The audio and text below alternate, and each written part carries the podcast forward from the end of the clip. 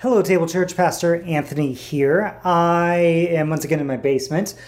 Uh, my family have we have managed to catch colds, myself included. So we've been hunkering down even more than usual this past week to make sure we don't pass on our, our, our runny noses to everybody else. So that's why things are a little bit different. I'm here. The band recorded earlier.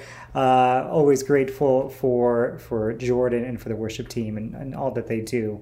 And we are continuing in our series about uh, the church of us versus them about being being caught up in the enemy making machine.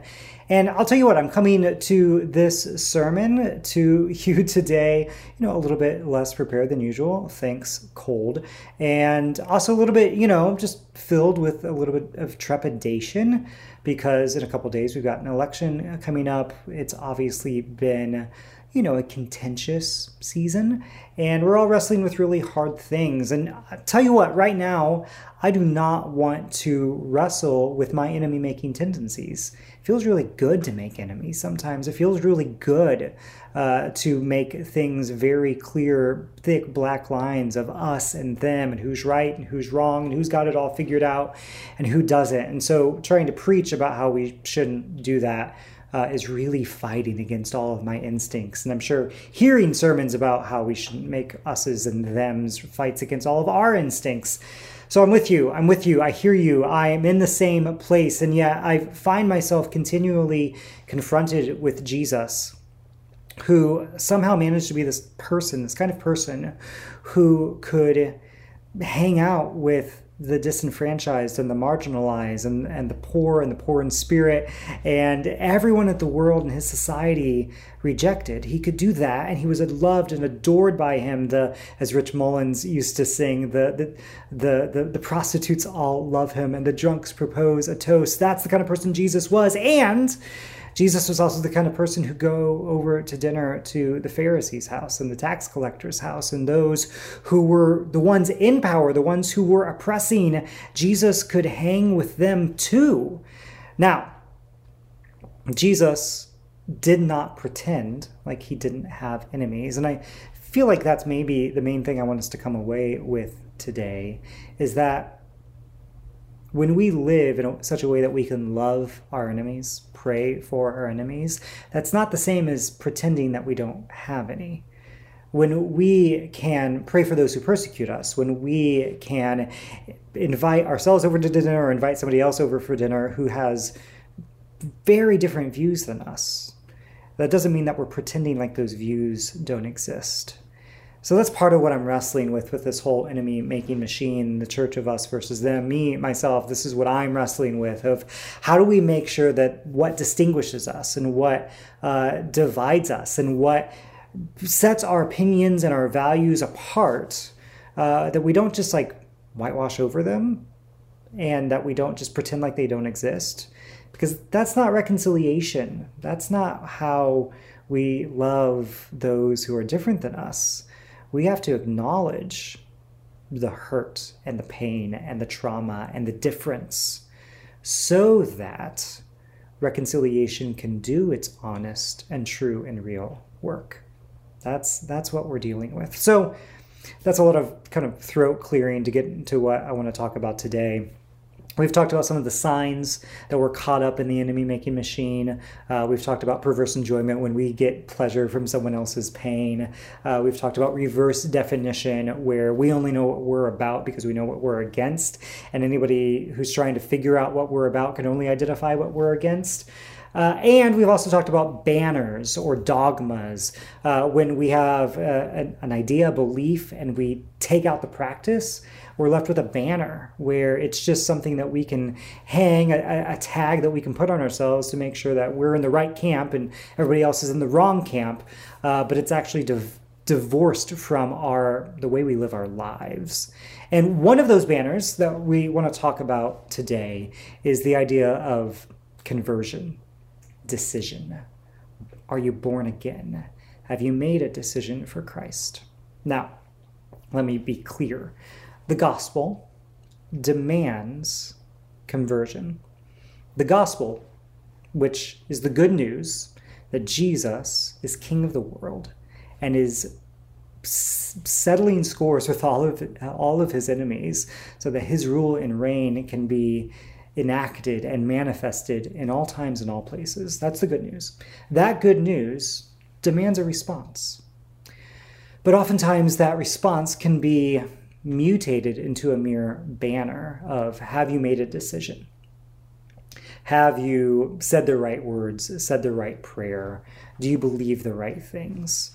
Uh, it becomes a banner when we begin to identify with people who are actively oppressing and hurting those that Jesus came to heal and to save. But because they are saved, because they uh, have made a decision, well, at least they're in the right camp. It becomes a banner when making a decision becomes an insurance policy against hell and a get out of jail free ticket to get ourselves into heaven and it doesn't actually affect or change our lives. So, how do we get out of this banner and out of the enemy making machine of who's saved and who's not, and who made, said the sinner's prayer and who didn't, and did you get baptized in the right way at the right time with the right people? How do we get out of that? So, uh, if you have a Bible, we're in the book of Titus, chapter 2, and I feel like Paul, writing this letter to a, a pastor named Titus, gets at something that we need to wrap our minds uh, uh, around. So this is book of Titus chapter 2 verse 11. Paul says this, "For the grace of God has appeared, bringing salvation to all." Stop right there. This is one of the things that we need to wrap our minds around as we call ourselves Jesus followers, Christians, any of those things is that who is saved and who is not is a question that is answered by Scripture. It's right there in black and white. The grace of God has appeared. That's the good news. Something happened in Jesus Christ. Good, it's not good advice. This is the way that you need to live your life. It's good news. In Jesus, his life, his miracles, his healing, his preaching, his suffering, his death, his resurrection, his ascension, in Jesus, something has happened. The grace of God has appeared, bringing salvation to all. And there's an old joke that I'm pretty sure every preacher I've ever heard has used. What does the word all mean in the original Greek? All. According to scripture, and I'll put a link in the chat and in the, in the notes uh, for other verses that attest to this. Salvation is a, is a done deal. It is not our place to get to decide who's saved and who's not, who's in and who's out. We can relieve ourselves of that responsibility because in Christ, everyone's already saved. We've talked about this before, and I'm sure you'll hear me talk about it again of bounded sets and centered sets. Bounded sets is imagine a fence that we decide who is inside the fence and who is outside the fence, versus a centered set. Imagine a destination, a location, a center. And the question is not who's in and who's out, but rather who's going towards or who's going away. The salvation question who has Christ saved? Who has God relieved of the wrath that was due by taking that wrath upon himself on the cross? Who's in? Everyone all. The Greek means all. Everyone is already saved. That question has been answered definitively in Christ. In Romans chapter 8, Paul talks about how the sin of one man, Adam, Genesis chapter 3, the sin of one person brought death to everybody. And then makes the argument how much more then is the salvation brought through Christ, his life, bring salvation to everybody? So the salvation question is answered. And I'm sure there's all sorts of like bells ringing in your head of like, wait, is Anthony a universalist? Is he saying there's no hell? We'll talk about that some other day. I, will answer that question right now. I'm not a universalist, and I believe everybody who wants to go to hell can go there if they want to. God gives us free will to make those choices.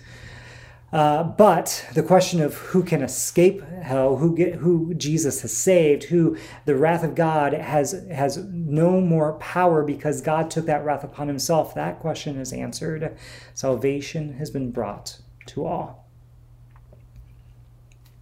Now, I think you know we we we uh, we'll go back to Titus here in a second. We could imagine like a, a big circle where there's the church people who call themselves Christians. And within that circle, there's a smaller circle called God's activity. God is up to something good, and it's within the confines of the church, of those who call themselves Christians. And I, it's not really how Scripture talks about God's activity in the world.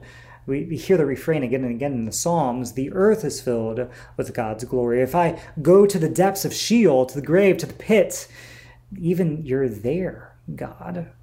We see in, in many places where God and Jesus show up in places that we don't expect. Jesus says that I have a flock of a different name. We, we hear that God's activity is actually quite pervasive and wide and all encompassing and all reaching. And so, rather, there is the great, big, large, infinite circle of God's loving activity in the world, in the cosmos, in the universe, of which the church is part of that for sure. At least part of the church is part of that. Uh, and there, there's more to it than that. So, our question then is not, well, who's in and who's out, but rather, recognizing that God's loving, good, redemptive activity is all encompassing, is everywhere. Our job is not who's in and who's out, but rather where can I identify that loving, that good, that benevolent activity of God and join with it.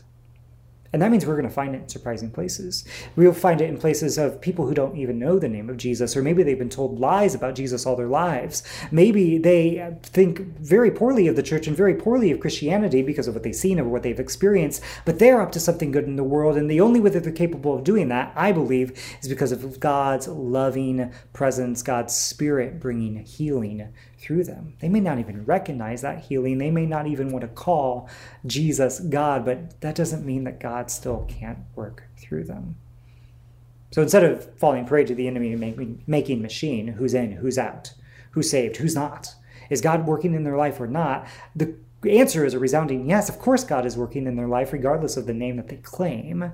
And our job is not the decision maker who's in, who's out, who's going to heaven, who's going to hell, but rather wherever someone is working in line with God's kingdom, with bringing healing and redemption and salvation and love into the world, let's join with them.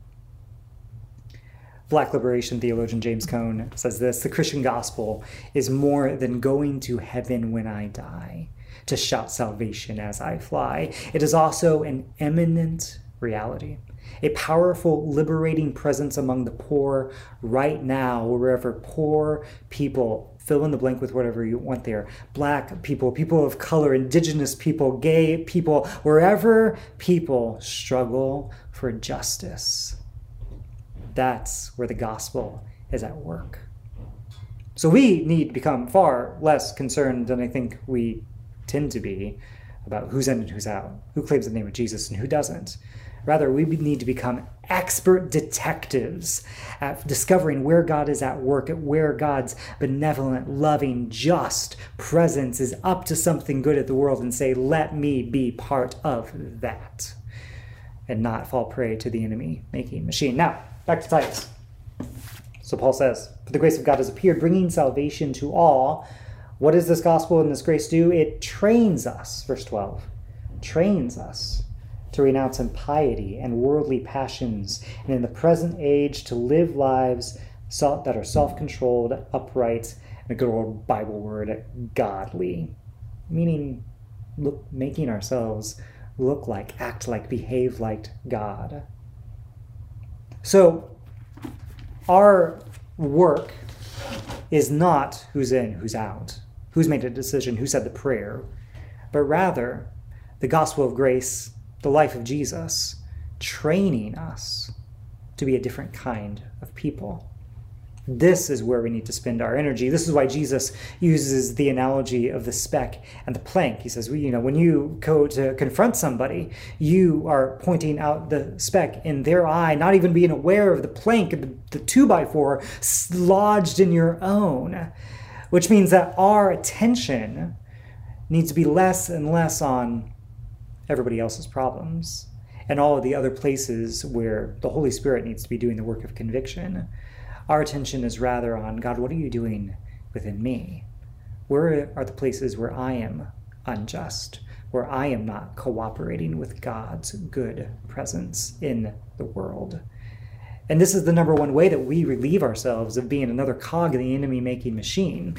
It is easy. It is easy. It is so darn easy to point out everyone else's problems.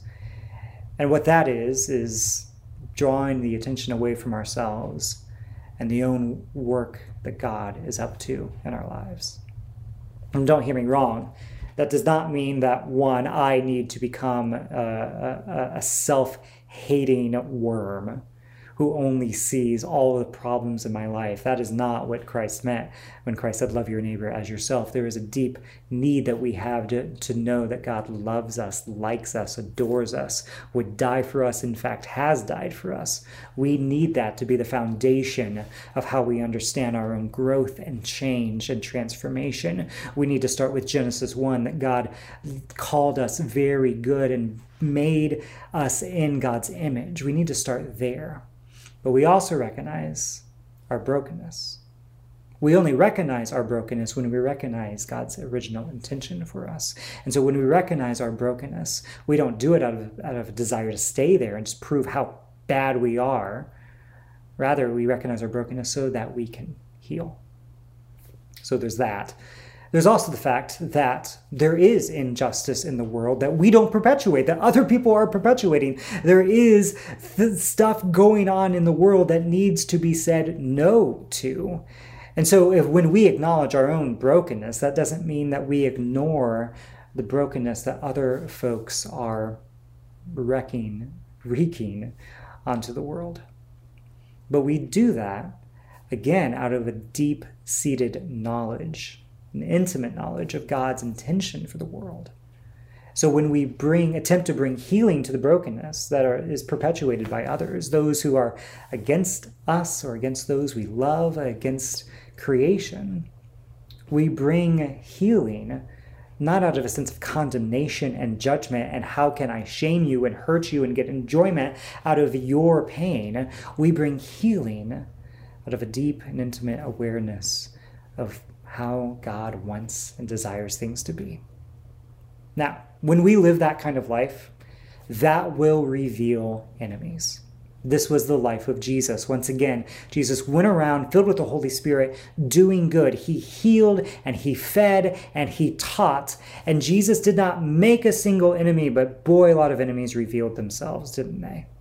To the point of Jesus' own death. So when I say that we need to live lives of awareness and growth of our own brokenness and heal, bringing healing into the world to fix the brokenness that's in there, that doesn't mean that somehow everyone's just going to get along just fine. Of course not.